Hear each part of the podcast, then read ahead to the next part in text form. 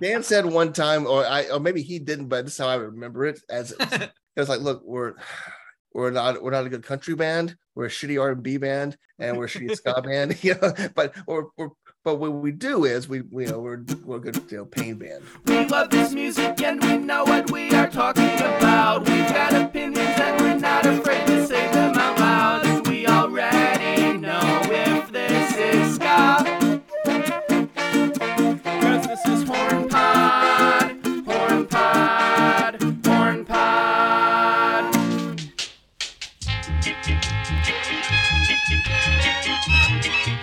Welcome to Horn Pod, a ska podcast. I'm JJ Loy, and I'm joined by, as always, Mr. MA Double Tizzy, Matt Whitson himself. That's me from Detroit, from the internet. Man, welcome to Horrorpod. Oh, hey. JJ, uh, it's it's nice it's nice to talk to you again. it is nice. I've been very busy. I didn't even notice that we took a little while off, to be honest, because I have I feel like I haven't taken a little while off of anything in a long time. But it's nice, yeah. It's nice. It's nice to be with you again. Yeah, It's man. nice to talk to ska. I tell you what, uh, just just getting ready for this episode, I've been listening to, not to spoil anything, some really heavy fucking music this past week, and I'm not sure. Uh, it's really like been in keeping with like the, the the mood I've been in, or or how it's affected my mood necessarily. I don't know. Uh, you you've been listening to a lot of the, the same stuff. Uh, would you say that this is um the kind of the kind of stuff that you've been wanting to hear, uh, that you've been in the mood to be hearing? I mean, you're you're being even too vague for me to understand whether you're talking about our guests or about the ska canon. I, th- I think a little bit of both. I, I Okay, I'm telling okay. you, uh, I mean, yeah, I've been I've been listening to a lot of the same uh, handful of bands as you uh, the past couple of days, week or so, and yeah, it's definitely got me in a different headspace. I think because it's it's a, a couple of bands I don't that both I listened to a ton a, a long time ago, but that I just don't if they're not in the rotation really much. But I'm back into it. I'm I'm reacquainting myself. It's interesting to hear it some of this stuff, especially like with the distance from like I know why I connected to this when I was 19. And yes, you know, I, I feel like now- I've been plugged into kind of a youthful kind of energy that I wasn't that I wasn't quite ready for. That my my middle aged brain wasn't quite ready for this week. you just feel like I think that's what I'm getting at. Yeah, you're just on a sugar high or something. like like my heart's beating a little harder. Yeah.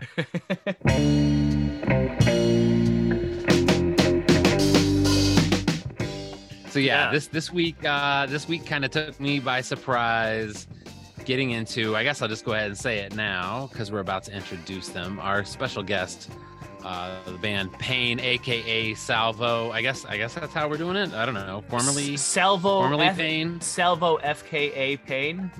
Is that is that the right way to say this? Let, let's let's start it here. started. It is confusing. It is confusing. Um, I, but yeah, I would say um, it's more like the the second one you said.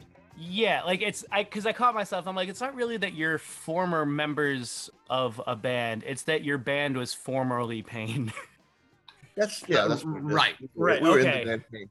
yeah. Yeah. I mean, it, it's it's a little. Um, so, some of it we we felt we it wasn't right to continue on as Pain just because um, the original bass player Mark Milowitz um, he could not be a part of it, and so um, and so it just didn't seem right, you know. Um, and so that was that was one of the reasons behind saying let's just go with Salvo, and then uh, Adam and I hoped that by going with Salvo, that would also give us kind of a an, a license to branch off into new things, as well as continue doing pain type stuff. You know, Welcome and thank you guys for being here. Uh, we're talking with Adam Guthrie and Dan Lord of the band Salvo, formerly of the band Pain. Is it ever like the kind of thing where you can never really shed the name Pain though? Do you have to? Do you still have to kind of carry that around? yeah, but you know that's not that's not a bad thing at all. I mean, Yeah. you know that's that's a good thing. We're very proud of what we did in pain. We're very happy with it, and we still play pain songs at Salvo shows. hmm Yeah, they're they're our best covers.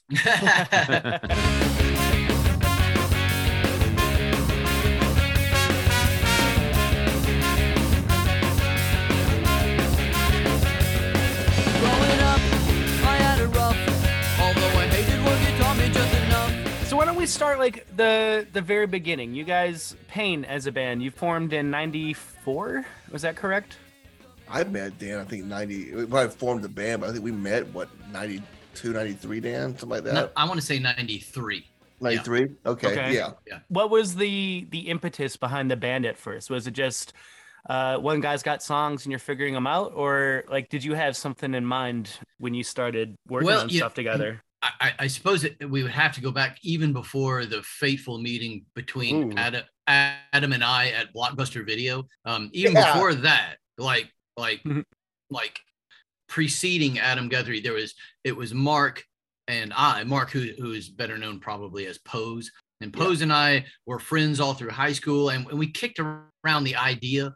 And and but at some point, he and I started talking music, and and we started kicking around the idea of a band. But it wouldn't be until gosh, until the very very early '90s that it was actually time to go do it. I just I took my my keyboard and and I had this gigantic dinosaur of a of a Yamaha. No, um, was it a PV? A PV amp, and put it in the back of my car with like a couple of shoes and some jeans or something, and I don't know, a toothbrush, and in my the back of my big gigantic Chevrolet Impala, and I just drove to where Pose was living, um, further north in the state of Alabama, and he and I just got started. We we he had songs, I had songs, and uh, we started putting it all together. But it really didn't take off until we were in Tuscaloosa, and I met Adam. Adam sealed it. Adam is the one who, from that point on, now it was a band.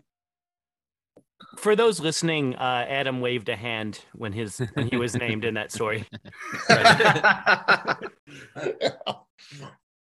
yeah, that's that's pretty much. I, I met Dan and uh, and um, hit it off pretty well, and I was thrown into a world that um, I admit I was somewhat. I could think any, anybody join join Pain was it was unfamiliar territory, you know, with exception of certain roots that went back and certain liked interests and stuff. Because I'd never heard music like this before. I, I don't think any of us had heard stuff like this before, and uh, I still feel that way. Veterinary garbage man or public speaking from a stand pulling teeth or sweeping streets are all real cool and need to be done, but not by me. I want to be in a band. I want to make the supply. I feel like when people talk about the '90s rock stuff, that a lot of um, air gets taken out by by the word grunge. But I think before that, everybody was talking about kind of alternative, and I feel like that's Yeah, more like yeah, yeah. the kind of um that kind of college eclectic. So You know, like I, what, I still use that word actually. I, I wish I, I wish people still used it more because it means a lot to me and to Adam. Well, Yeah. um, it it says a lot, and it com- it encompasses a very wide range of things. That's what's so nice about it. I was gonna say you don't you don't really see a lot of bands just like no, we are confidently alternative. And and it does describe something that and it can still describe something. And I think it's a perfectly reasonable thing to describe the music of Salvo, for instance.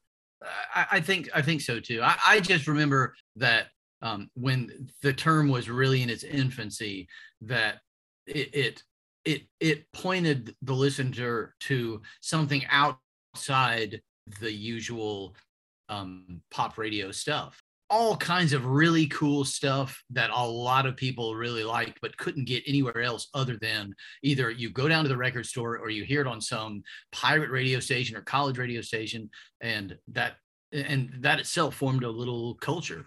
yeah. Yeah. And it was kind So- of a and it was like a, a common ground where anybody could be in the same space with different kind of sounding bands and bouncing Yeah. musical ideas off of each other and influencing one another and exposing their fans to one another. Mm-hmm. Uh, and yeah, you definitely like. I think that that's almost completely gone in underground music it- it- now. Well, I, I I was about Honestly. to say something like like that, but then I thought, wait, do I just sound like a big old fuddy duddy if I say that? I mean, uh, but We're all uh, out of touch here. I mean, maybe there is some place where where where the younger people are going now, and and that's.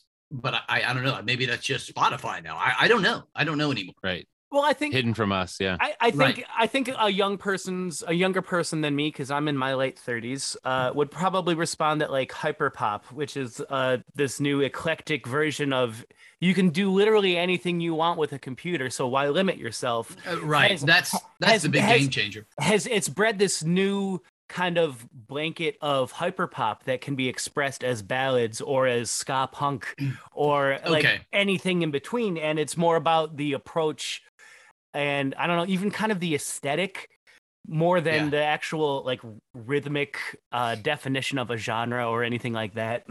Okay. Uh, right. Okay. Yeah. Hmm. That that does sound like the heir apparent to alternative, doesn't it? Yeah.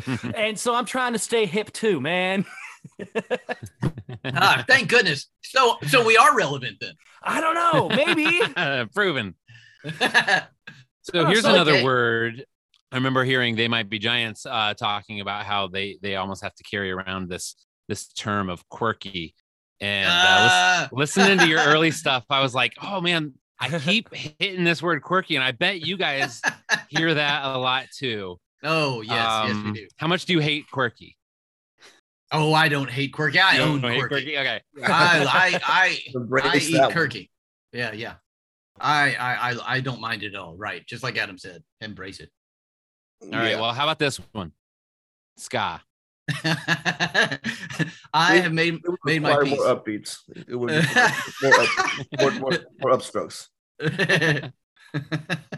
you know, I I think you were the, you fellas sent the quote to us. You emailed the quote. Yeah, From pulled it off something- the Wikipedia. Yeah. That's right from Wikipedia. And and now when I when I read it, I'm just like, what a what a dickhead. I sound I I mean it sounds it sounds like I'm really angry and I'm just I'm not. I'm really I wasn't Well- even then I really wasn't angry about it. I so I hope nobody thinks that. I, I just just just so we have it on the record. Here's Yeah, what's the, the- the here's the quote? quote. Here's the quote. Mhm. There there are a lot of styles we emulate, and ain't none of them from the island of Jamaica. So please, please, that's unless you're having some fun with us, don't call us a ska band. you know what you know what I hate most is it sounds like I hate Jamaica. I read it as someone who I hope not. who knows what Jamaican music is and know that knows that he doesn't play it. That sounds to me like That's someone how I that, took it as that- well. Okay, okay, that good. understands Jamaican music more than people who call you a ska band. So I respect for, that. just for just for a second, I felt a little bit like like Donald Trump when he's talking about all those shithole African countries. You know, No, I don't. No, I do not was feel that way about Jamaica. All right, so we I brought you here, Dan, to find Yeah. out why you refuse to play Jamaican music.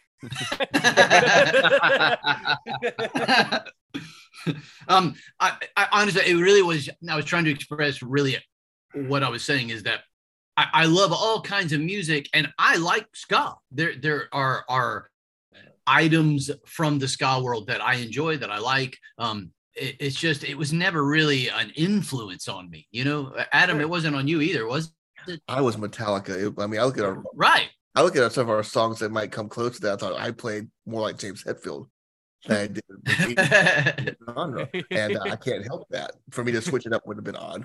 no one's asking you to stop. Okay. and, and and I'll have everyone know Soul Asylum and Prince. You can hear all those things Oh, that yeah. Adam's playing. Oh yeah, that and the voice and the dancing. One of the things that we're always kind of talking about on this show is just how how the the third wave of ska was just very kitchen sink in its genre mixing anyway. And you guys Yeah. seem to have a lot of that, just minus that Minus the That- ska. element, you know. And so I imagine you guys with your with your theatrics and your eclectic kind of style mashing, and then of course like the, just even having a horn section, like you did encounter the third wave of ska Oh yeah. quite a bit Yeah. in your in your early days, right? oh yeah. There's songs that we have that would there's there's there's spots. I mean, golly, sure. we played with eighty percent of our touring bands we played with were some sort of ska punk or, or straight up. I mean, who are, who are some I of the believe I bands heard you say pick it up at some point. like, who are some of the ska bands that you are you're sharing uh, stages with in like the '90s? Mm, let's see. Okay, I Uh, don't know anybody's name. I'm sounding such a poser, but I really don't remember any band that we played with. Because I went straight to country after that. So Okay, what what about? hey, I remember less than Jake, okay, yeah, and and oh my gosh, oh they did a cover of um "Come On Eileen," not less than Jake. Who, who did that? That's it. Save Ferris. I'm sorry. Thank you. Wow, gosh, Save Ferris. If you're listening, I'm so sorry for forgetting momentarily. It's just because I'm old. So it's just that. Um, Save Ferris. I remember less than Jake. Um, but we also got um, mixed in a lot with um, you know because those were the days when there was the big big swing revival and so like cherry Yeah. pop and daddies and, and and and bands like that we often got mixed in with them because we had a horn section you know And, um, Interesting. and so uh and that that was always fun too i always liked that movement you know Yeah. Well, it's weird that like I I think that if you took parts of Less Than Jake's like large punk parts of Less Than Jake's catalog Mhm. and large parts of Cherry Poppin' Daddy's catalog without the swing stuff and the ska stuff that define either of those bands, Mhm. the stuff that's neither the genre stuff meets like perfectly with the sound of Pain or Salvo now. right right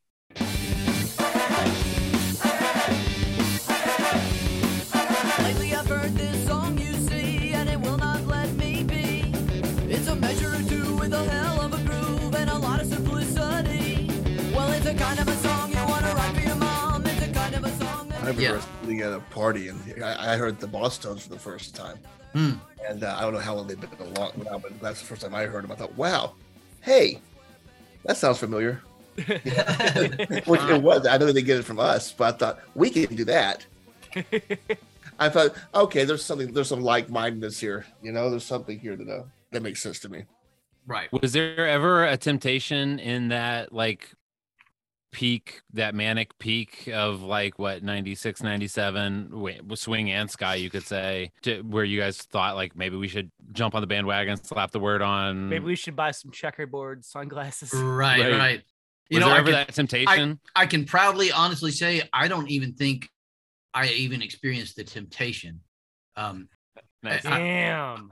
I, I just I, I I've heard bands do that and do it effectively. I mean, in other words, bands that sounded like something and then change to something else. And I'm not talking about Madonna reinventing herself. I mean, like um, like Blur. Do you remember the band Blur? Like Yeah. oh yeah. Yeah. they, they were doing this this uh, Manchester thing when they first started that was very groovy, and then the next thing I know, they've got this gigantic hit with uh, uh you know, Song big number stuff. two. Yeah. Yeah, that one. Which which I mean, the key word is grunge. They they heard grunge and they said, "Well, we're just going to do that." And Right. and and I just thought to myself, "Wow, they did it. They did it effectively. It was good. I don't I don't resent it at all. It was really it was cool." But Yeah. I just I couldn't see myself. For me personally, I couldn't see myself thinking that way. You know, I I, I know for me, and and I know that Pose was the same way. That we had our own song ideas, and those are the ones we wanted to go after. You know, Uh, you, don't, you know, you don't have to be like you. You can just be like, yeah, I I, w- I stayed I stayed weird and i, I stayed quirky and, and, right, and right, didn't didn't give in to the Hawaiian shirts. Uh, right, right. Well, you know, I, and I would like to think that that also was was what was on my mind and Adam's mind when we decided to even go with Salvo. You know, we we, we just wanted to be true to ourselves. You know. right. from my head. I should be out in the sun. I should be having more fun. I should be drinking some beer. I should be reading somewhere. I should be seeing my wife instead of wasting my nights. And from all that I hear, I should be getting my hair cut. And here I am with 53 chords and broken horn lines. Here I am. Well, at the point in like the late '90s, uh, I understand you're like you've had like major label interest and all that. Were- Mhm. Was there a point where this was about to be like a career for you, maybe? It was. It was at that point. So of course, naturally, that's when I flaked out. Hmm. Like a like a true legend, man. At that at that key moment in human history, that's when I said, "Well, I'm leaving." it was a hard push to get there though. We'd been together in a van on a five dollar to blanket tour, you know, for years and years. Yeah. And yeah, we were close. We were close. And then uh but yeah, we had major league, we had interest. We had Ice T's manager, um, Dan and Pose. Um, Dan, That's one of Wait, Adam's favorite recollections. Wait, you Yeah, said oh my God. you, you, said uh, the manager of Ice T. Yeah, Okay, Yeah, I just is- wanted this to make sure I heard you correctly. Ice T. And uh Once They- again, another influence. Uh-huh. it's true. That is true. Yeah, body count was was There. mixing genres, you know. That- that's right. we went we went to meet those that guy and uh he was yeah, I liked the guy a lot and uh and I was a fly on the wall and Dan and Pose were dealing with the business he was talking to him in all his office and I'm sitting in the, in the back of the, the, the room and and the guy screams to his assistant or just just asks his assistant loudly in the other room what time does Ice have to be on the set of Roseanne and I'm trying so hard to keep it together Dan and Pose with that straight poker face not, not budging I started laughing I said I'm sorry you know it's maybe it's because I'm from Alabama but a lot of mornings I don't wake up and hear what time does Ice have to be able to set a Roseanne. right. yeah. Well, I knew we totally made it then. So- Yeah. Oh yeah. we have arrived. you kind of made me Yeah. think like so, so a lot of the bands in the 90s like the the the prize was can we make it you know it sounds like you uh maybe got a little freaked out by the the prospects of making it N- uh, no, no. Uh, Adam, should should I go ahead and just just go with it here? Yeah, Go right ahead, buddy. I'm still trying to. I've been Okay. making up stories for years, so I'd love. Uh, to- I, right, right. Wait, before we go into this, I just want to. I I've heard both the words uh theologian and monk, hmm and I want to know which you which of the two you prefer, or if it's either. i also or. heard that this story is make believe well, you know. there's- no, there's some truth to it. Everything's got a little bit of truth to it, you know. But uh there's a lot of embellishment as well. You know. This is so vague. This is so tell vague. whatever you want to understand tell All everybody's right. explaining it. I'm always the one talking about this. It didn't happen to me. You know? I, I'm really I'm delighting in how nebulous this conversation has become now. Honestly, so am I. So let's just revel in it. Um, okay, so then all right, so the short version here, and it's it's not it's not false, it's not a myth, is uh is that I, Dan Lord, uh felt very strongly called to um perhaps maybe become a a monk or like a brother or a priest, do something basically just like exit the world. Um and it wasn't a negative thing. It wasn't like, oh no, I, I'm like doing lines of cocaine every day and pain, and my life is in, in a toilet. It, wasn't like that. It wasn't a Lindsay Lohan. Right. No, no, no, no. It was like, uh, frankly, the band, I mean, warts and all, the band was doing well and, and we had lots of prospects and things were going well. But I, I felt strongly that I was being called to go do something else. Um, to do to do something outside the world and in some way serve God, right? And so I I talked to Mark Milowitz about it, and we uh, eventually had a conversation with the. We also let the rest of the band know eventually, and um and then I, I myself headed off to go and uh, to go and explore this possible path, and it led me in a lot of good directions. It really did. It led me in a lot of good directions. You know, a, a couple of years ago, um, Adam's beautiful wife uh, Rebecca actually made a documentary about about us. You know, here we are, the middle-aged guys uh, trying to put together the band again and set off in this new direction. It's a good thing you made this documentary, or I would have forgotten I said this. I was reflecting on how I think by going outside of myself and looking for something bigger than me, it made me able to come back to music and be a a, a better person. You know, someone a better musician, someone who could look at music as something that was more like an act of service you know what I mean? Something that I, Adam and I have been given the gift to do that we can do for other people rather than it being a tool of self aggrandizement, you know?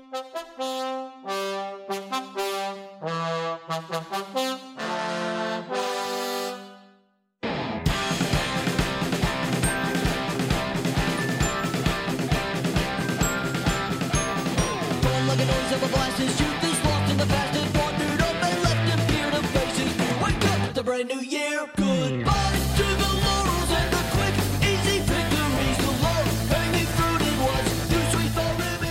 here I am back in music. Well, what brings you back to it? You know, to tell you the truth, um, it was like late 2019, right, Adam? yeah. where where Yeah. I, I I I contacted Adam and, and we were, were talking and, and I just I tried to express then that I just like I felt called to do the other thing, I was feeling very strongly called to go back to music. Very strongly called. And that doesn't mean that we're all going to become famous and wealthy now. That's not what that means. It just means that's what I feel called to do, and I feel good about it, and I, I, I'm I'm ready for it. You know, Absolutely. Yeah. Yeah. I was I was like, like, like it's kinda time to it's time to get back to everybody and everything. it was just- yeah, it, was, it was a real joy, man. It was, it was great to say. Dan says I have these songs that sound like Pain songs. They don't sound like like solo songs of Dan Lord or solo Adam Guthrie songs or solo this and that. They sound like they should be made by us again. And uh and called the guys and assembled who we could and uh have some new faces and God just I'm just really, really happy to do it again. I, I I spent some time with it and reflected on it, and it didn't seem like some kind of um, oh, some kind of impulsive thing, right? Um, it was it was weighed carefully, and I just see I saw so much merit in it then and now. A couple of years later, I, I'm just convinced. Uh, Adam and I are just we both feel like we're just operating on all cylinders, and everything feels so good, and that we have so many wonderful people, fans, but also just people within the industry who are just cheering us on and helping every way. It just feels right. Yeah. Well, part of uh part of the documentary also um shows what I believe was your first show back. Hmm. Uh, right. And the audience is younger than me for sure. Uh and so like they're they look it's like a bunch of it looks like a bunch of people in their 20s. yeah that was amazing to me. Yeah it really really is uh how how youthful uh some of the demographic was in the audience. It wasn't just a bunch of you know middle-aged guys from the way back. I mean it was it was a whole range of ages. Uh, it- it's amazing. There were guys there that have covered our music. I remember giving one of them a shout out, and uh, I was so happy. I, I, I think I chased that guy down to this town I lived in one time. That's how I. He's like, he's got a pain studio. That looks great. I need to meet this guy. Yeah, I became, I became a stalker. I, I'll put it this way, guys. I, I, I just, I, I was about done with music, and I- but I had no other prospects of what I was going to do with my life. And Dan called me, and and it just put me. I, I haven't felt this right since Pain. Honestly, I've tried other genres, other stuff, and uh, written a lot of songs and got better at it. But uh, it came out. It came out at the right time. It couldn't have been a better time. I met him uh, again, and uh, met other important people in my life, and uh, get to see the guys we played with again. It's just wonderful. I heard that uh, right before you guys quit as Pain, you kind of laid a little groundwork for the next generation of fans, and you didn't even realize that it was kind of picking up steam. Talk about Jabberjaw. Yeah. Me and my friends get no respect. What does Scooby do that we neglect? We be putting all our fun- Yeah, Jabberjaw. Yeah, we were in we were in LA, and yeah, we we ended up playing. Uh, we ended up recording in the in Wetumpka, Alabama, and uh, Dan had the, the joy of of working with Cartoon Network to supervise his his lyrical prowess. And uh, I just remember Dan. I just remember you talking, going like, "Oh my god." Because Dan's really, they, I mean, they told us he had to write a song about a minute forty eight seconds or something like that, right? And you did. yeah Yeah, I was I was really impressed by that, man. Um, we did the song, we recorded it, and we never played it. And we didn't have cable, and we were on a definite hiatus. And I was at somebody's house. I woke up, and they were, they were the animated video of Jabberjaw was playing on on Cartoon Network, uh, and uh, I thought, huh, well, there you go. All right, and uh, cut to cut to like 15 years later, 18 years later, so that people grew up on that song, had, had no idea not, not- not one idea, you know, no idea about it. so to this day, I don't understand why that song. I get that that was the introduction to us, but just why they like that song so much. I, I love the song. I, I love that uh, Skatune Network that Jared guys uh, covered it, and Yeah. I, I may prefer their version. Uh, so, it's, it's such a fresh take. I mean, it's it's a ska version or a ska punk version of our song, but I I wouldn't have envisioned it that way. I think that it sounds so cool, and uh, and they play it so well that uh, You know, I, you know, I almost always think my songs would be better if they were done by somebody else. yeah, Honestly, I think that there's a lot of I think that there's a great Yeah. humility in a songwriter to acknowledge that. And oh my gosh! And and could somebody else please sing them because I, I I'm horrible. and and and I don't I don't want to take anything away from you because I think that your voice perfectly suits your music, Dan. But I think that your Oh, yeah. songs also do would lend themselves to any genre of cover just because like anybody can kind of bring themselves to your songs. They're Well, Um, uh, uh, honestly, I, I I can't wait for everybody to hear the new Salvo album because um, Adam Guthrie before it, I, was doing the majority of songs, but on this one, on the new one, it's half and half, right? Adam's doing half the songs, and he he just kills it. Adam is at at a whole new level of his of his songwriting game, and the stuff that he's put on this new album is fantastic. It's just it's just beautiful. It's it's really really really good. I, I can't wait for you to hear what Adam has done on this new album. Oh, it drops in a few weeks, right? August 24th. yeah, it'll be Wow. streaming the 26th. Pre-orders, everything picks up uh, the 24th, and the vinyl will be out uh, a few months later. oh, cool. Yeah, yeah. Once in a lifetime crime of the century. Lightning captured in a bottle.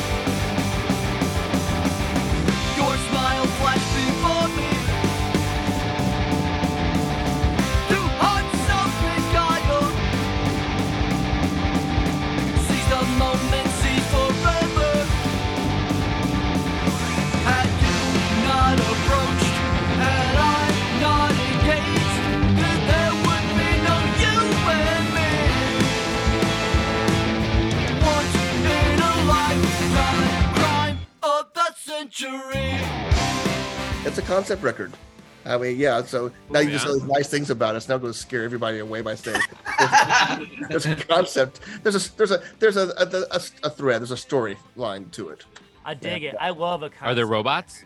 yeah, I thought so until I read the lyrics better. Um. I really th- our first song's called "Anything Can Happen Day," and uh, Dan, I really thought until I saw the lyric video for "Anything Can Happen Day," I really thought you were talking about silver robots, and I apologize. It's a silver it's okay. Robot, It's all right. It's all right. but I was so happy about that, you know. Can't believe I called it. Yeah, and yeah, I'm in the band, and I say that. So um, Yeah, you know, back back in Pain days, a lot of a lot of the stuff from from the Pain uh, from the Pain catalog is there's a lot of story songs in there. Um, Uh-huh. we, we've all we've always liked story stuff, and so it just seemed natural to make an album that is kind. The whole thing is a story, you know, uh, and then interspersed with all these little stories. And so that's I Yeah. guess that's what makes it a concept album. yeah, I mean the Okay. songs are standalone. You don't have to know the story to hear the songs, and they're you Yeah. know, they're they're straight up, you know. As far as trying to live up to certain things, I think uh, Dan, I think agrees with as long as we don't sound old and slow, like we like we can't keep up, or we or we just. but if Yeah. if we write songs, the tempo has changed, or there's there's more instrumentation, there's more instruments going on, the arrangements have gotten you know just grander and stuff. Yeah. That's just kind of an evolution, I think, of where we were headed anyway. Right. It to me Um, it sounds like a just like a a lusher pain. Hmm, wow. Um, okay. If that like if that seems if that's fair. Um Yeah, that sounds fair. I mean, I, I remember on the the first Salvo album, um, we we made a couple of conscious attempts to to create very pain sounding songs, and, and we we kind of wanted to do it as a nod to pain fans. Say, look, we can still do that, and here it is. But also, here's all this other stuff that that we feel branches off a little bit. You know, what's nice about this new album is that uh, we f- kind of feel like the bridge has already been made, so we're very comfortably just making salvo songs. It's a concept record, so you're over the wall. You you're Yeah, yeah. comfortably numb. Yeah, yeah, yeah. okay, yeah, yes, okay. We'll have, I guess, by the time this airs, we should have three three singles out for the Traveler, and I would say those three songs: "Anything Can Happen," "Day," "Crime of the Century." "Crime of the Century" is a video out right now for it. That's really cool. Yeah. and uh, there's some "Mighty Old Man" that uh, may have one coming out soon as well. We hope that those three songs, I think, would be a nice just example, kind of, of of what the album sounds like. Yeah, yeah. Uh, it's a good representation of. So I thought, oh, that that sounds like one of the best pain songs that we've ever done. This sounds like what this exactly what the band needs to sound like right over here. you know? Yeah, yeah, yeah. It, it's a- it, any any Pain fan would be very happy with any of those three singles that Adam just just sure. mentioned. You know, I, I I think that, but also, I think um, I think anybody would like them. I think. I hope. Yeah. Oh, we hope so. Crime of the century.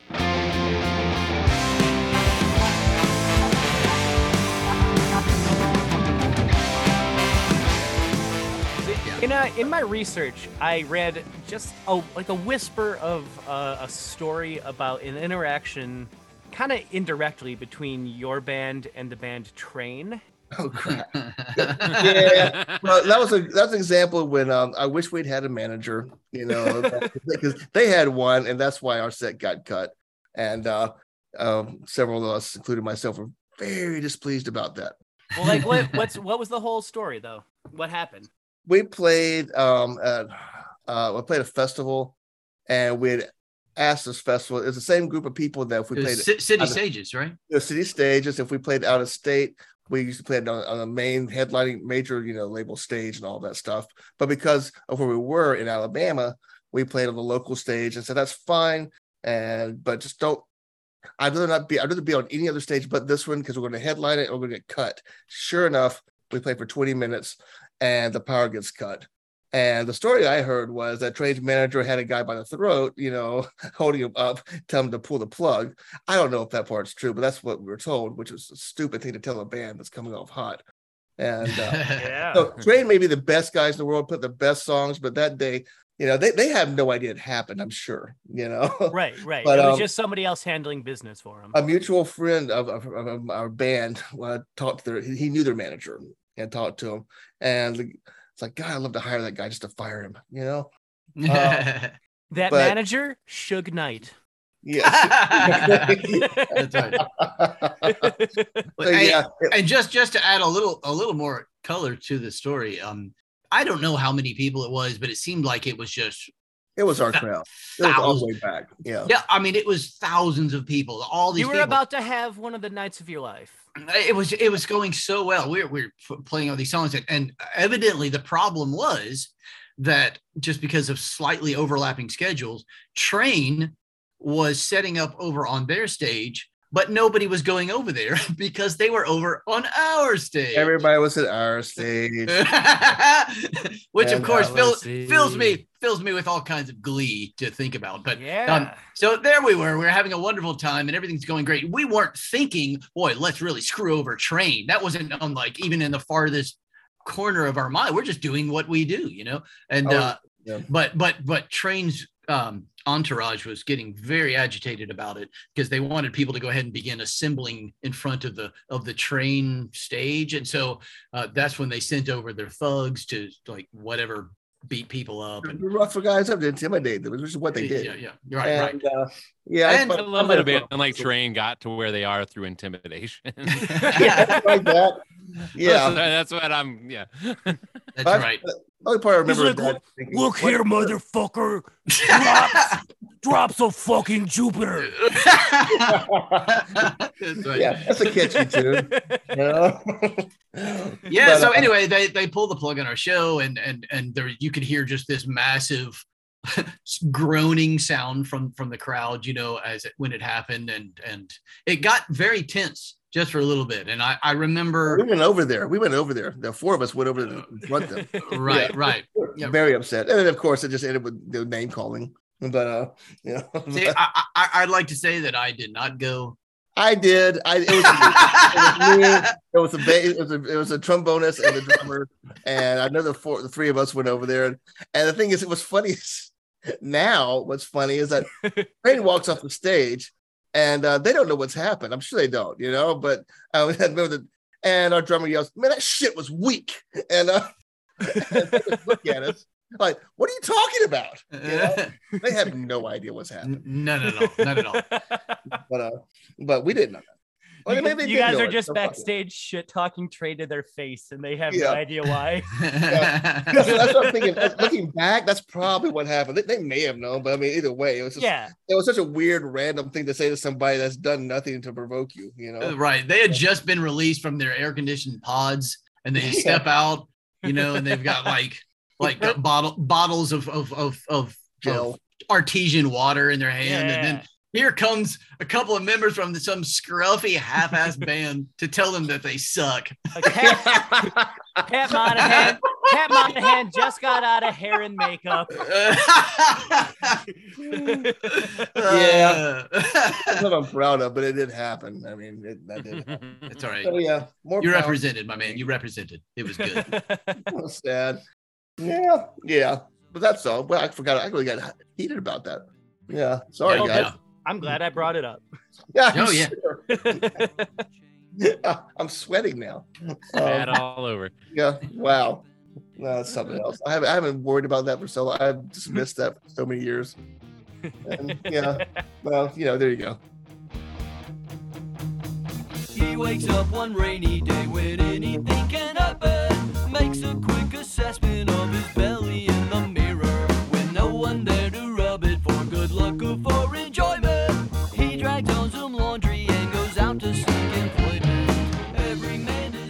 deserves You yeah, guys, I don't want to gush too much, but like honestly, Yeah. I didn't I didn't really know you guys at all before this. Uh I, I like I said, I did the deep dive. I got into the early stuff. I, I played it all in order. I, I, I got way into it. Wow. Um, That's a I am telling you, I don't know why no one recommend didn't recommend you guys to me earlier. I don't know if I just like wasn't listening, if I just missed your name, or or, or what the fuck was going on. But I wish that I had known you guys for years now. Like you, you remind me of some of my favorite bands, and um, and you're, you, but yeah, you guys are totally unique. I, I, I really, I slept on you guys. Blind Spot, Guilty, and, and anybody listening out there that has similar taste to me, like get the fuck out here, listen to Pain, listen to Salvo, like get on this shit. Like especially new new stuff coming out, get on it. Yeah. Well, I the was gonna new say, like- called Traveler. the Tra- Traveler's album that comes out in, in August 24th, and that Awesome. stuff. Hey man, I just want to tell you guys both. I mean, I know JJ is was brand new to you guys. I only I had the full speed ahead record and listened the hell out of it. Oh uh, wow, like thanks, man. 20 20 something years ago, but then never for whatever reason I never got deeper into it. I never saw you live at the time. Uh, and then so like ever since uh Matt Flood from Asbestos Records uh got, Yeah. got us in touch. Uh shout out Matt by the record from Asbestos, Matt. obviously. Um, yeah, Flood. ever since he got us in touch, uh, I've obviously I've been spending a lot of time with your entire discography, uh, like JJ has, and so there's been there's like this pocket of songs that's super familiar and like nostalgic to me, and then Yeah. on a bunch more that is like. Oh man, like I get to experience all this for the first time and I still appreciate it Oh, good. and and it's it, it's a very surreal feeling because like I was I, I'm like I said late 30s now. And that music I don't think was directed for people in their late 30s but in my late 30s now I'm like oh god I I hear what they're doing and I still appreciate it both on the level of like hearing it through like my ears that was like a fan of pain 20 years ago. Uh, but also like everything I've like I've become a songwriter since and I've I've toured the country since and like I've had all these experiences that inform my music uh like the way I hear music and yeah, yeah. and it's still like you guys don't sound like a different band in like the best possible way Oh, that's, that's cool. and cool. and it and it doesn't you don't sound like a band that can like it doesn't seem like a band that you can grow out of because it's not you're it's not like of a time you have a, a timelessness to th- those old songs too wow. which is Oh, kind my of God. amazing That's that's really um. I'm kind of dumbstruck, actually. Thank you. You're tell you, welcome. Full Speed Ahead was my favorite album we ever did. I had the most fun recording that. Those was few times were fun, and I think good. Actually, they they, they were kind of equal. You know, yeah, yeah. That's what i meant to say was after i was listening to everything else i'm like this is way worse than full speed ahead I just dropped my mic. I said a mic drop right there. Yeah. that's what i meant to say That's great. No, Yeah, so uh, it's Well, and I think it's- we'd like to extend an honorary uh, ska band status to you guys too, if you. If you'll We have we we happily accept. absolutely.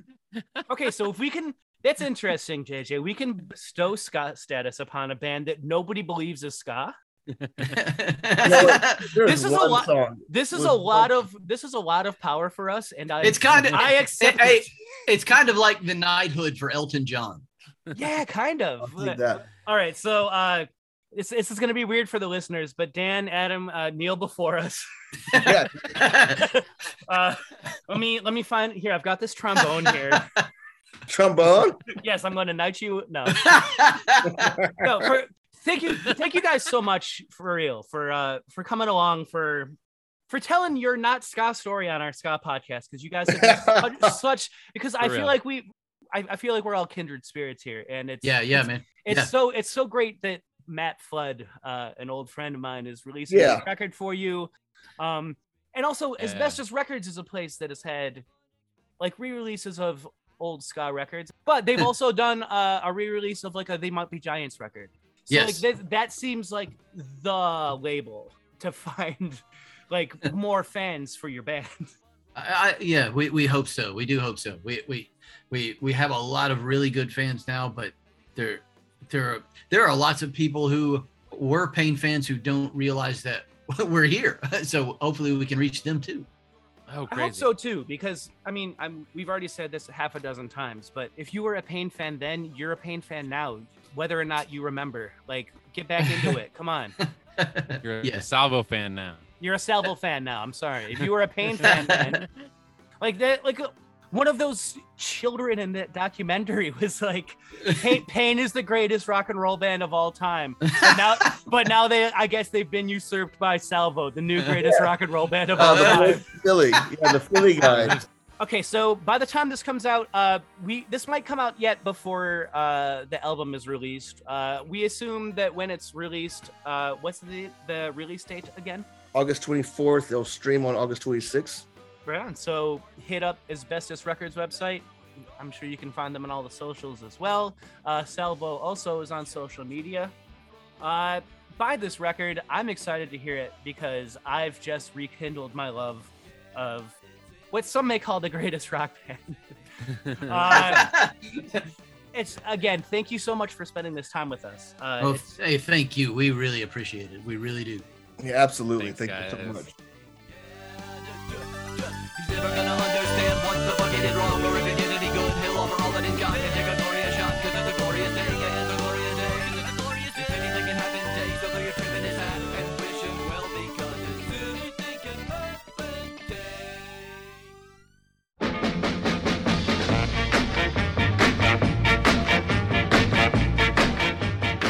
Listener feedback is a segment where you, the listener, get the chance to speak your mind, offer corrections, and otherwise join the conversation.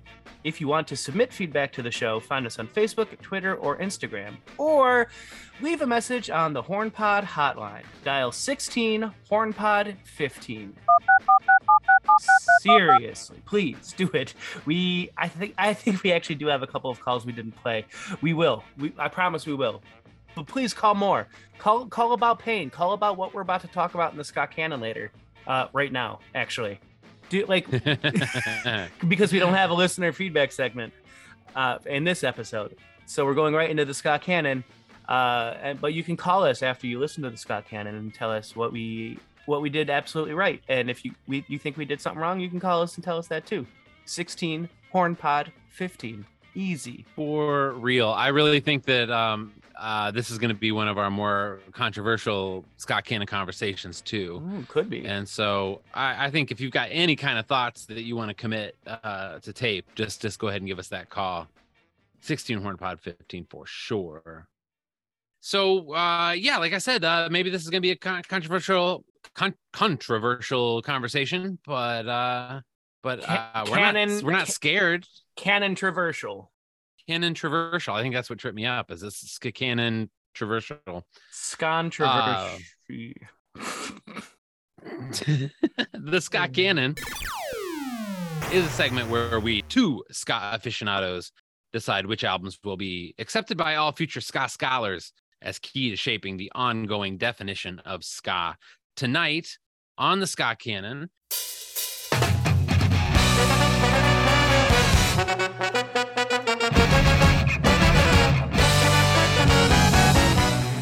Just want to remind you that this is this is not a segment where we decide what is and is not ska. Like we really we really are judging all kinds of music and and how that shapes ska, right, Matt? Yes, I I agree, and I understand why you're being so heavy-handed with this clarification. uh, tonight we're going to be discussing uh, Streetlight Manifesto and maybe s- surrounding bands uh, uh, related to Streetlight Manifesto, right? yes.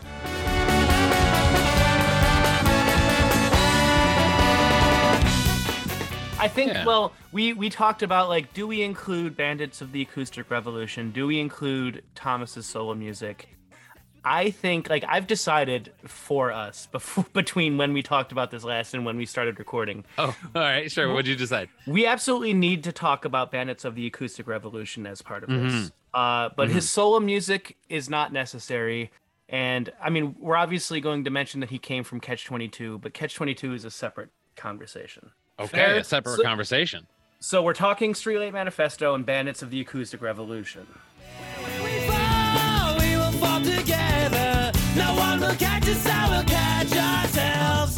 And when we run, we will run forever. No one will understand what we meant. Yeah. Okay, so let me when uh when were you first what was your first exposure to his music post Catch 22? Oh, let's see. Oh, that would have been Bandits of the Acoustic Revolution. When they released that record, I was like, what the hell is this? It blew my mind. And then I kind of worked backwards from there. So I was a little late to the game. Um, Okay. And you know what? I would, I would, I would not really consider myself a Streetlight Manifesto fan. Okay. But as I'm like looking back, the like I said, we we did some hard listening this week. Uh listening listening back to the discography, I, I know it all. Like uh, this is this is not like strange music to me. This is not unfamiliar Yeah. music to me. Like I, I I think it's just that I I didn't go to a lot of shows. I did not like follow like the uh the kind of you know drama that was going on and all that stuff. Like so I, I think I'm just like more of a fan of the music. were you and- a Catch maybe- 22 fan already at the time or no?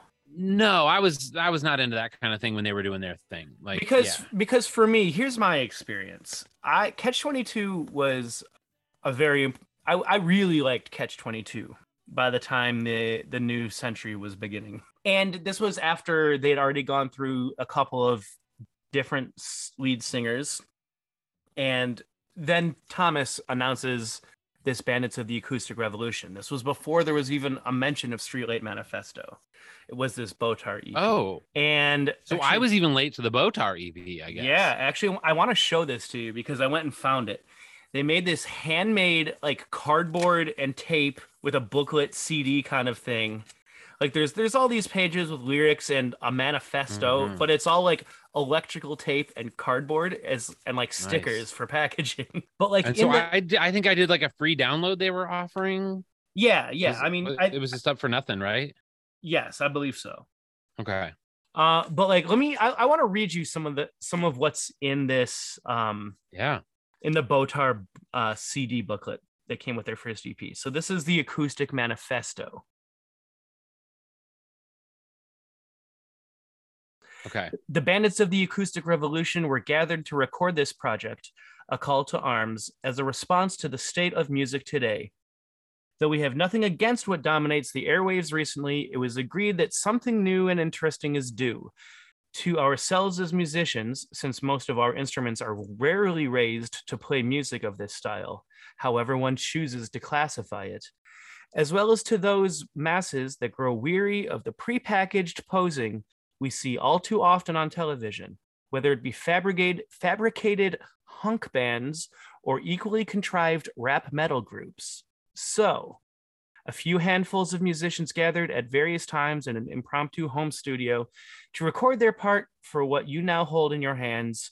Only instruments of a purely acoustic nature were used to, prov- to prove the strengths of simplicity.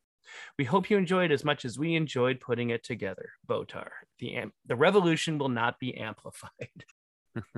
and then it's got Uh, lyrics. It's a gorgeous record. It is. uh yeah, It sounds like nothing else, and I all I've wanted since I've heard it is more of it. And yes. they've promised a few times and have never delivered. I guess They- maybe a couple shows. They've done a couple of shows where it was like basically Streetlight Manifesto with an orchestra Uh-huh. uh, playing these songs and Streetlight Manifesto songs, and I'm guessing Catch 22 songs, like the same kind of things.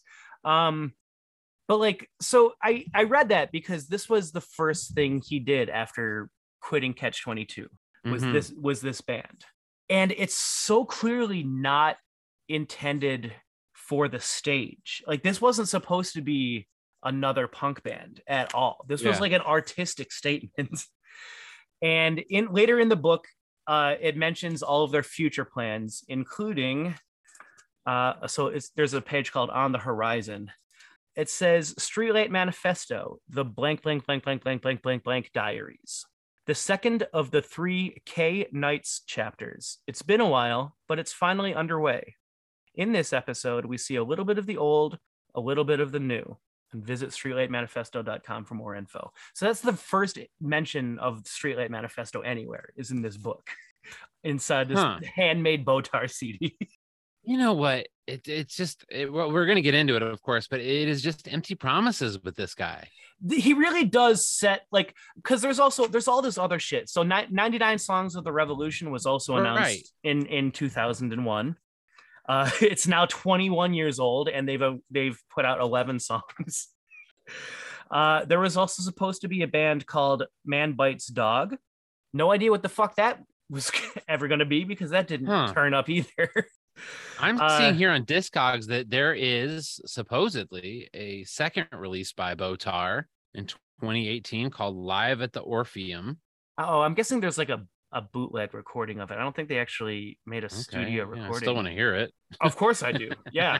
I mean, don't get me wrong.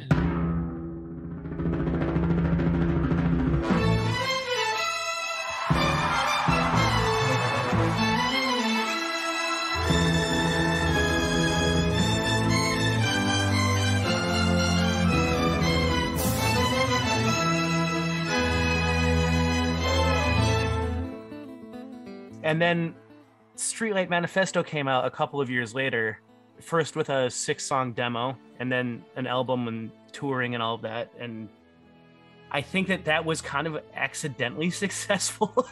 the way that he's describing his vision in this first thing, this Bandits of the Acoustic Revolution EP, doesn't really sound like Streetlight Manifesto is meant to be its own thing or even meant to be the main thing. Right. As if Botar was the main thing and that Yeah, like Botar was the side thing. Right. Like Streetlight Manifesto almost Hmm. seems like it was planned to be the stage version of Botar. eh, But then they ended up selling out their first few shows because why wouldn't they? they it's a former, it's the dude from Catch 22.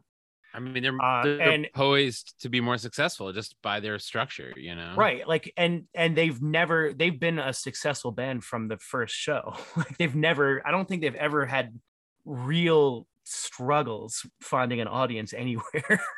Interesting. just starting with the beginning of these of this project and kind of seeing how streetlight is almost a branch of it and i think that's kind of why this whole thing fell apart for one is because he Because there was of- a too grand of a vision almost. he was i think he was trying to do something artsy and then he got caught up in something normal playing songs on a stage playing punks playing electric guitar with horns on a stage is pretty standard compared to what he initially set out to do it looks like this is all news to me. This is this is interesting stuff. I don't know. First off, that 99 songs of the revolution, that was that really 21 years ago? I thought that was one of the last releases. no it was announced in this thing 21 years ago Oh, and it didn't come out until so this is this is this 2010. So on one hand, it would seem that he doesn't care to follow through on some of his promises, but on the other hand, it seems like he's willing to follow through almost no matter what. Like even if it's a total what What? I don't know. What is it? What is I- his deal? I think there's a lot. I think there's a lot of co- complexity behind this, and it, it- Uh-huh. there's even there's even more. Like I can go deep into this because I I've heard and I've actually heard a, a demo, and I have no idea where to find it. Not a demo, like a live recording of Catch Twenty Two playing "Here's to Life" before Thomas left the band. Hmm. So that's a very old song that was revived for Bandits of the Acoustic Revolution and then by Streetlight Manifesto on their first album as well. But Catch 22 was playing that song. And it made me wonder when I found that out, it made me wonder how long before he put this Bandits record together, he was thinking about it. Because there are songs that kind of, there's songs with strings on the second Catch 22 record in very similar ways to like how the strings end up on the Bandits of the Acoustic Revolution version of Here's to Life. And it's very eerie the way that some of the things overlap in time or kind of seem to go backwards in time and influence things before they could have. Or almost like he's reading from a playbook and he's like, you know, like this is the way history was supposed to go down, but like uh, uh it turned out I had to do it with this band instead or He quit Catch 22 to go to college and then wanted to get back into music. And so he got back into music with this other stuff. But like before he quit and then got back into music, he was also working on new songs still. but even now, like the past 10 years, it feels like he's really slowed down, but like Well, yes. maybe not quite given up on the plan. You well, know, I also wonder, he was also like in that time, yeah, they haven't released like Streetlight hasn't released an album in nine years. Like it's been a long time since they've even well, the, released the one, the last one wasn't even really released, right? It was kind of self bootlegged, right? Well, yeah, I don't know, but I mean, 2013 was their last release. In that time, they've had a couple of farewell tours. They're touring again this fall. Um, again, like I don't know, I, I don't know how much it, it- Thomas's idea of the future means anything, because whenever he says something about the future, it almost never comes true. Also, the past like 10 years where they've been pretty inactive, I believe they've been working on another Bandits of the Acoustic Revolution recording. And at one point, they did announce that there was going to be a Streetlight Manifesto album in 2022. Okay.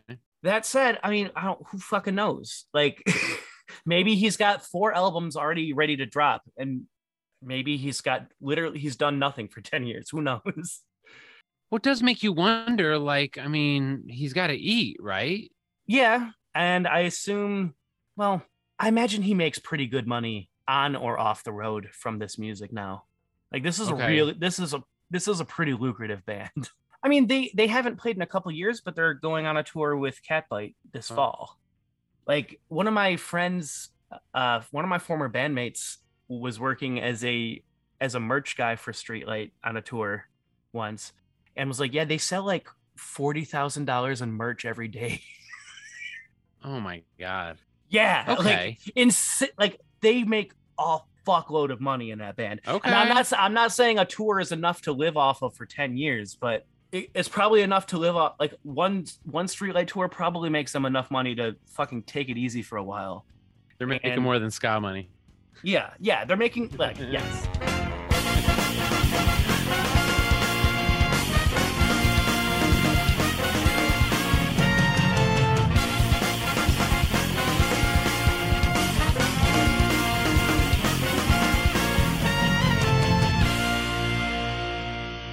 When I was first going to local ska punk shows in the early 2000s, uh, there was a fuckload of bands that were covering songs from that first Catch 22 album.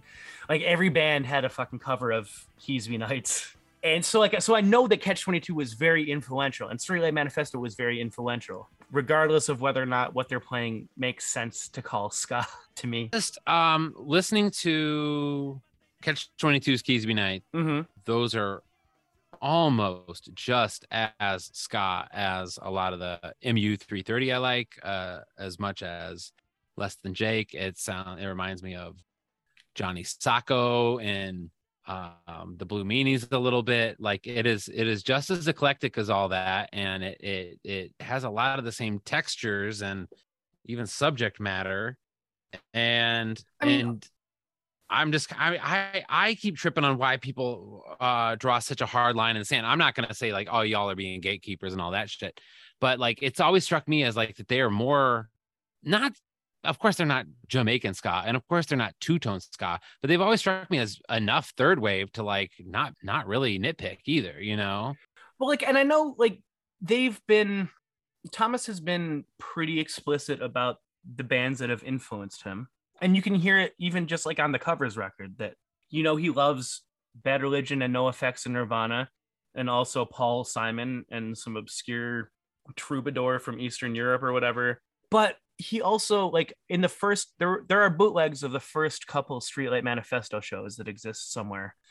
And in the set lists of their first few shows were Saba by Mephiskapheles Oh, and, right. and Hey by the Suicide Machines. Interesting. Yeah.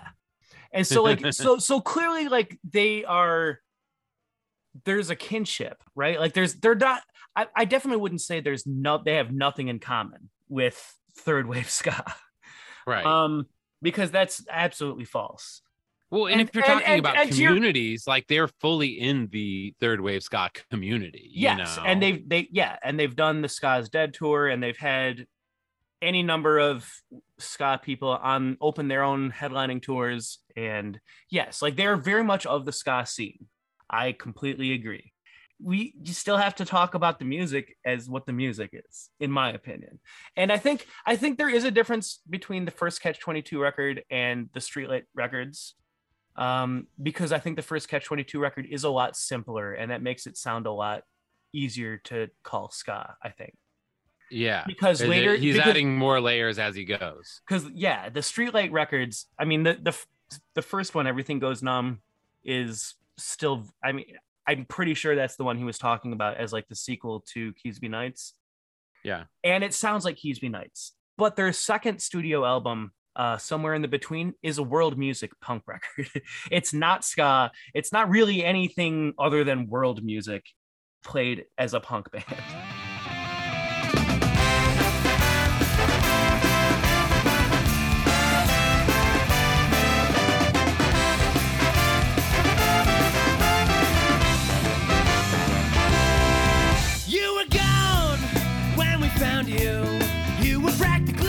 Yeah, I yeah, it, it's it's Caribbean-ish guitars. It's almost African-ish guitars, but it's not fully it, you know. Yeah. And But at the same time, I don't know. Like I, I feel like it's not helpful to call it rock with horns or brass rock or, or anything like that. Like I, I really feel like we're we're kind of dealing with post ska here, like post third Ooh. wave.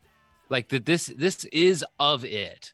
Um, Okay. But it's like we've said in previous things, there comes a point where the ska has become so mixed in with other things that it's it's become diluted. It's no longer no longer has that essential core of of ska, you know. right. But but I I feel like it has to uh, You have to, to acknowledge- acknowledge it, okay. and I feel like so many people are out here just like denying denying streetlights ska-ness and I, I i i'm telling you like i was digging in so hard this week and like i hear it i fucking hear the ska like am i crazy I mean, okay. right. I I know what I hear I hear the ska, but I don't hear the ska where everyone is hearing the ska. There's a lot less ska than any than most people are willing to admit. I honestly think if Streetlight didn't play their guitar clean at all, nobody would ever call them ska. But that clean guitar is Oh. not playing a skank; it's just strumming. okay that is something i wanted to get down to is is is this a case of like you have to actually know how to like read or play music to really hear the difference because what because what i'm hearing is textures and not specific like drum rhythms and guitar rhythms and things like that I mean, maybe I, as a person that knows music, I can't, I don't know how to tell you what you're lacking in knowledge. no but You it's like if you're if you're sipping on coke zero and you don't you don't seem to notice that it's not coca-cola at first you know like No, okay, uh, fair. Yeah, yeah. uh, I, th- but I think I something's think hitting that- the sweet spot but it's not it's not this it's not exactly ska that i'm hearing you know I think I think it's it's there's a lot of and maybe maybe post ska is a reasonable thing to call it. A lot of a lot of ways you can suggest ska after the third wave without playing ska. And I think Streetlight does that really fucking well. Uh, You can find exceptions that prove me wrong. There are songs that are very clearly attempting a version of a ska rhythm or a reggae rhythm in Streetlight songs, absolutely without question. But when it gets double time to the point where it's just strumming, it's it doesn't make sense to call it ska anymore, other than it's fast music and clean guitar. When it's Uh-huh. it, I just don't think that. And when it's just fast music and clean guitar, and you don't have literally anything else tying it to ska, why the hell would you still call it ska? Uh, because I don't think anybody could would even attempt to prove that. Sure. Uh, but like, I think that if you look at ska punk in general, MU330 or Johnny Socko or whatever, uh, they lose the ska drum beat. The bass almost always either more soul or funk or just rock and roll than Jamaican in ska punk. Yeah. So the only thing left really tying it to Jamaica is the ska is the skank on the guitar Mhm.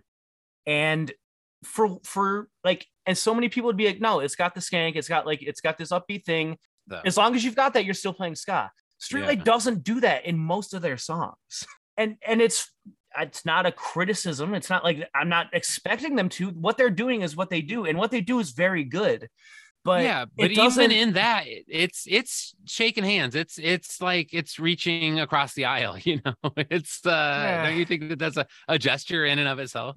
Those moments, those i don't i don't thinking know about three piece suits and bullets, and well okay but don't you feel like it's trying to in some way? I genuinely don't. I don't No, think he's okay. I don't think he's trying to appeal to the ska audience.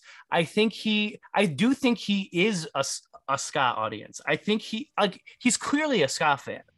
Uh, That goes without saying. No, I don't think anybody would disagree with that. Thomas Kalnoky likes ska. But he doesn't fucking play it.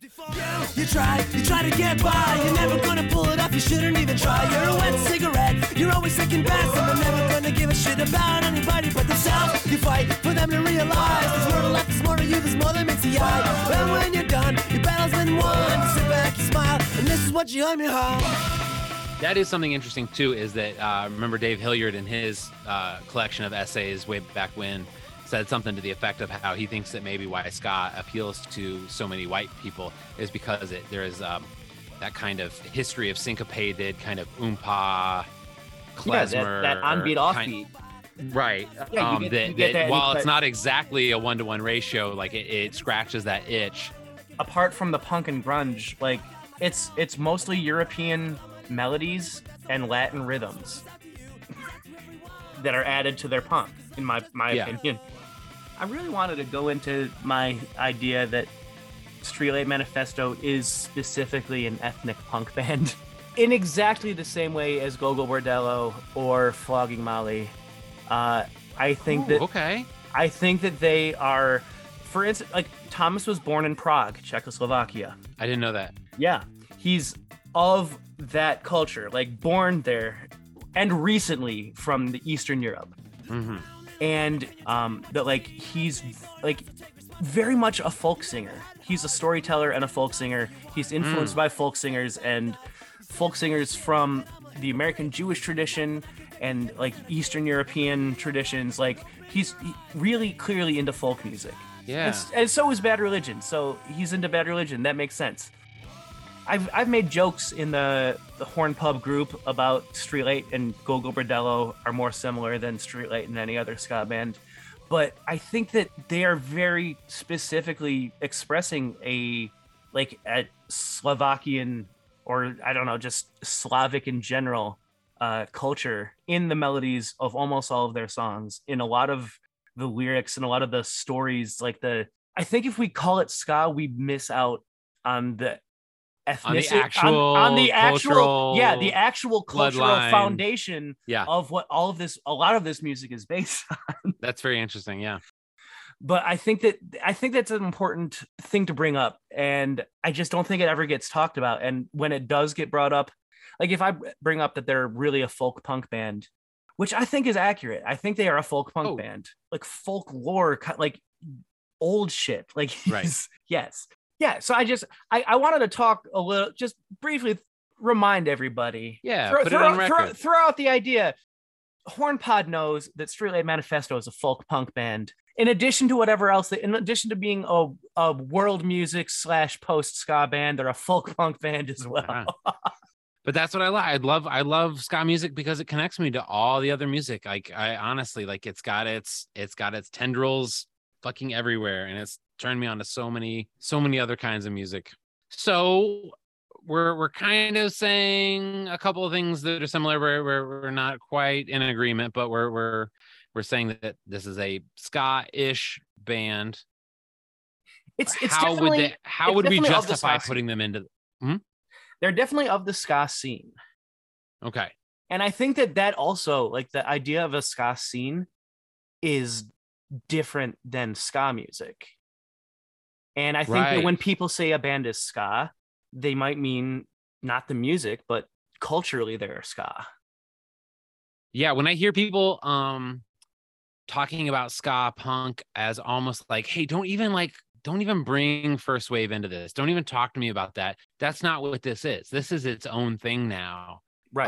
um i think what they're talking about is kind of not just that it sounds different of course it sounds different but Yeah. that this is such a community that this is such a scene of itself that like you almost don't need to harken it back it doesn't need to be the third wave it's its own thing i, I guess I, i'm talking myself into this term post ska even more like, I do you kind know? of I do kind of like post ska. I'm not gonna lie, because it is it really does kind of fit. It's like these are the people that came up on ska music, whether it was in the 90s or the 2000s or the 2010s even, and they're using that to make something new, and they're not sticking to any kind of rhythm or any kind of look, um, but they're using it to inform some kind of new approach to their music.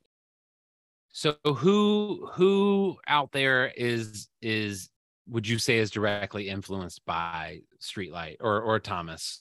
it's hard to, it's hard for me to say that because I don't know how many I don't know if there's any like bands that have longevity that I, I could say are like that's definitely a streetlight influenced band. Like here we've got this band. Like when I did the Scotch show on the radio, uh, they they had to be next to Real Big Fish, probably the most requested band. Yeah, I'm not surprised uh, about that. I think I they're would get. I think that with I think that they're arguably the most successful ska band that's never had like mainstream coverage of That any hasn't broken. Yeah. So I guess so. We're talking Ska Canon. They're not exactly carrying the torch, and they're not exactly passing the torch. Do they? Do they have a place in this ongoing definition of ska that we talk about? Well, you know what? I'm willing to bet that there are people who are listening to ska, maybe people that are listening to this podcast that got into it because they got into Streetlight Manifesto first. Hmm. Okay. so they they're still a gateway to to ska. I think they may still be functioning as that, which is hard to quantify, which is hard to credit like an album Right. in a ska canon for that. But I think that might be their actual function now. well, maybe we start with what is definitely not Ska Canon. I would say the last two records for sure. All right. So, not Canon. You want to start not Canon? Well, I think it's easy to to shave a few of these off the list. Yeah. No, I agree. Um, so, you want to? I think I think the last two uh, records, uh, 2013's "The Hands That Thieve" and 2010's "99 Songs of Revolution" Volume One, are very light on the ska and maybe not not all that influential on anybody. I I 100% agree. I will tell you the Hands That Thieve, actually, these two records are the two I know the least. Mhm, me too. So yeah, like so I I, Right. I I mean I obviously heard these two records. I listened to them again recently. Um I was listening to the Hands That Thieve right before we started talking. And I just I don't love the Hands of Thieve. And I think that 99 Songs of Revolution, especially after what we were promised, 99 songs total. None, none of the it's all, 99 songs is all covers, and Yes. it just doesn't. None of them hit me as like any better or worse than the originals. Like they're just I don't know. Absolutely unnecessary. Yeah.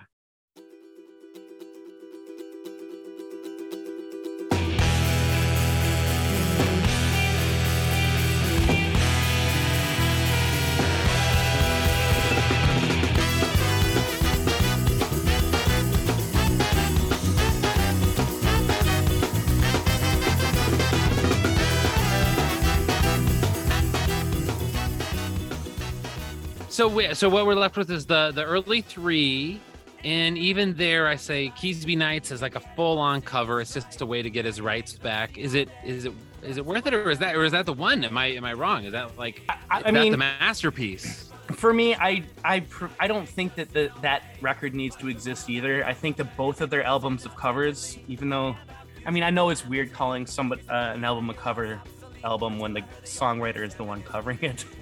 Right. But I, I don't think either of them are justified.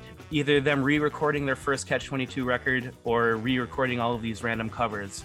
it was just to get his songs back, right? Well, yes, Re-recording that- that- Nights. That was- is why, yes, Keasbey Nights was re-recorded, uh, as I understand it, because Victory Records wanted to release a 10th anniversary version of it, and Thomas was like, "No, I don't want you to just resell my songs. I'm going to redo it and do it better." Uh, Okay. I don't think that I don't.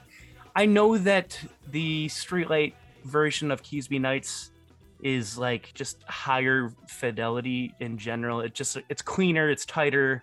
It doesn't. It's not justified still to me. It does. It doesn't like, strike me as too too different. no, it's it's so in, it's so insignificantly different that like to even compare them is frustrating. it's so slight that I don't even know if I'd tell the difference between the original if I wasn't listening to them back to back. Uh, so that leaves us with uh, Streetlight's first record from 2003. Everything goes numb, Mm-hmm. and Somewhere in the between from 2007. yeah, sorry, exactly. And Yeah. both of those are records I really love. I'm really glad that we're kind of in agreement uh, so far. So good, Yeah, and uh, I, and what we're and- into here. For the record, I love both of these records a lot as well. All right. so, So, now, now we. let's judge them on their merits. Oh,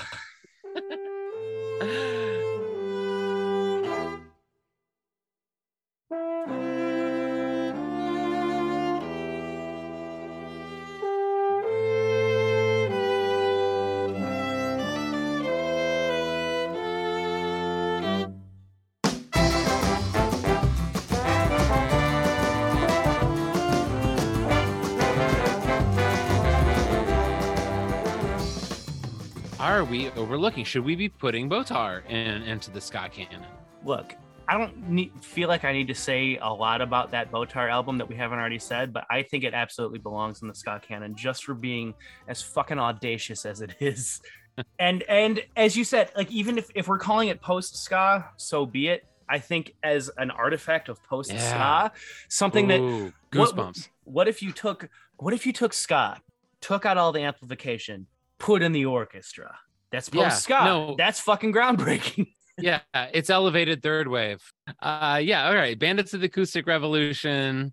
A call to um, arms. A call to arms for for all the reasons. For for the fact that uh that it just knocked me and Matt out. For for the fact that that it, it is maybe like one of the highest heights for this uh, new genre we've decided to put a stamp on of post ska. yeah. Um, it's audacious. It's beautiful. It is such a beautiful record. It's beautiful. It's lush. Uh, the lyrics even like are like if there's only four songs plus one Uh-huh. intro. Here's to life, incredible lyric. Like the entire song. It's a wonderful Mhm. life, incredible Wonderful Life song. Such a great song. like just a So fucking good. stunning like of any genre, just a stunning piece of music. This is such a tight, great selection of songs, and just like the size of it with the strings and the piano and all of the shit. Like it's, I don't know. Like I loved, I loved this record. I still love this record, and I, I it, it feels like an honor to have been around when they when this album came out. Uh, Like, imagine dying before you heard post ska.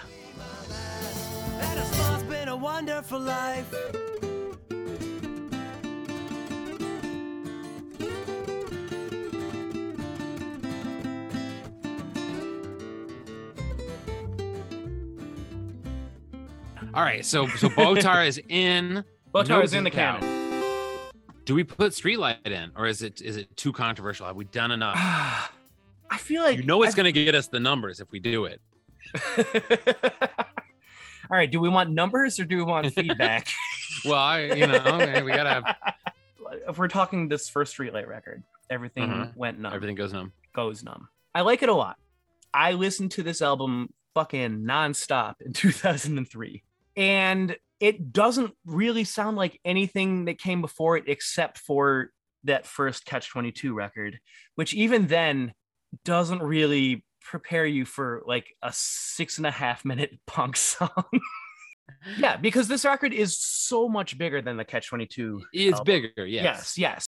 yeah, this is a groundbreaking album. Not nearly as groundbreaking as Bandits was, but I th- still feel pretty comfortable saying, in terms of ska punk or punk or post ska, this album stands alone. Like, if you disconnect some hangups about some shit, I think that this is a no brainer yes Right. album, honestly. I I like I said, I I I don't think that the Ska Canon needs to be just straight down the middle ska. It needs to be if you want to go through the Ska Canon, it's what's going to give you that experience of knowing all of it. I think you got to hear Streetlight to hear all of it. I really do. I think it's I think it's what comes after ska. I think it's post third wave. And I think- it is uh And I honestly think if we have a ska canon that has dozens, hundreds of albums and Streetlight's not one of them, it's gonna look so fucking petty. Like it's right. It's really gonna look like they they didn't do their work on this and they made a decision like Yeah, based on what- something else. what side of history do we want to be on? Right? We have to decide. we're we're ranking history here, JJ. Yeah. All right, so you you as uh, comfortable as as uh, I am with this, uh, putting everything goes numb into the canon. Yes. All right, I feel good about it. 2003's everything goes numb off of Victory Records, right? Yes. I mean, it's no longer on Victory Records because they've bought all their music back from Victory Records. So but it was on Risk- originally Risk it was Group. yes, it was originally released on Victory. All right. So now we've got this tricky situation about somewhere in the between, which I Uh, think is do- the better album. It is uh, in a lot of ways, uh, in a lot of ways better. Would you be upset if I told you we were dying? And every cure they gave us was a lie. Oh, they mean it when they say we're dead and doomed. And every single symptom brings us closer to the tomb. And who will take the credit for our swift and bending fall? Because it's not my fault. Would you be impressed if I said the dead would help us count? It's so weird that I almost think of this as the new stuff still. Isn't that fucked up? I no. I- The weird thing is, is I kind of do too. I think that the that some uh that everything goes numb sounds still like the '90s, and this album doesn't. And I think that this is where Streetlight Manifesto started becoming their own thing, not the sequel to Catch 22. And that's why it sounds like the new Streetlight, because the old Streetlight just sounded like Catch 22. Ah, okay. as an album as a whole, it's not as cohesive, and I think there are some songs that are a little bit. I don't, I don't know. As a whole, I don't think that they're all great songs. Yeah. Uh, at at least like lyrically, but I think musically they are. If that Oh, makes sense. Okay. Um, so you're you're I see you're doing a yes vote on on this one. Well, I don't know. It's hard to say it it matters as much as everything goes numb, but it's definitely better than everything goes numb, in my opinion. What a complicated conversation we're having about this band. I guess where I'm at now is I have I feel like I'm not gonna have any regrets saying no to it because we've got. Mm-hmm. Botar in there, we've got the first record. I Yeah. feel like the representation is there, and now the rest is. you're right. You're right. You're right. How much do we love it? Is is really what we're at now. You know. We, I think that we've we've already rejected albums that both of us like way more than this. Fair. And, and so so we might as we we it's it, okay. So we're we should just say no to somewhere in the between. I Great- think I at least will, even if you want to vote yes. No, uh, no, no, no. For, I- for I know. posterity. I, I do think I do think no. I I agree. I think that that's the right. I think we're we, we've made the right choice here. All right. I like that we don't fight about it anymore. We come to a consensus. Yeah, you're like nah. I'm, uh, I'm easy. What what's the matter? All right. Bandits of the Acoustic Revolution are in. Streetlight Manifesto is in. Uh, it doesn't matter what anybody says from here on out. If uh, someone's saying that they're not ska, uh, just point them to our show, and we'd be happy to explain to them how they how they are.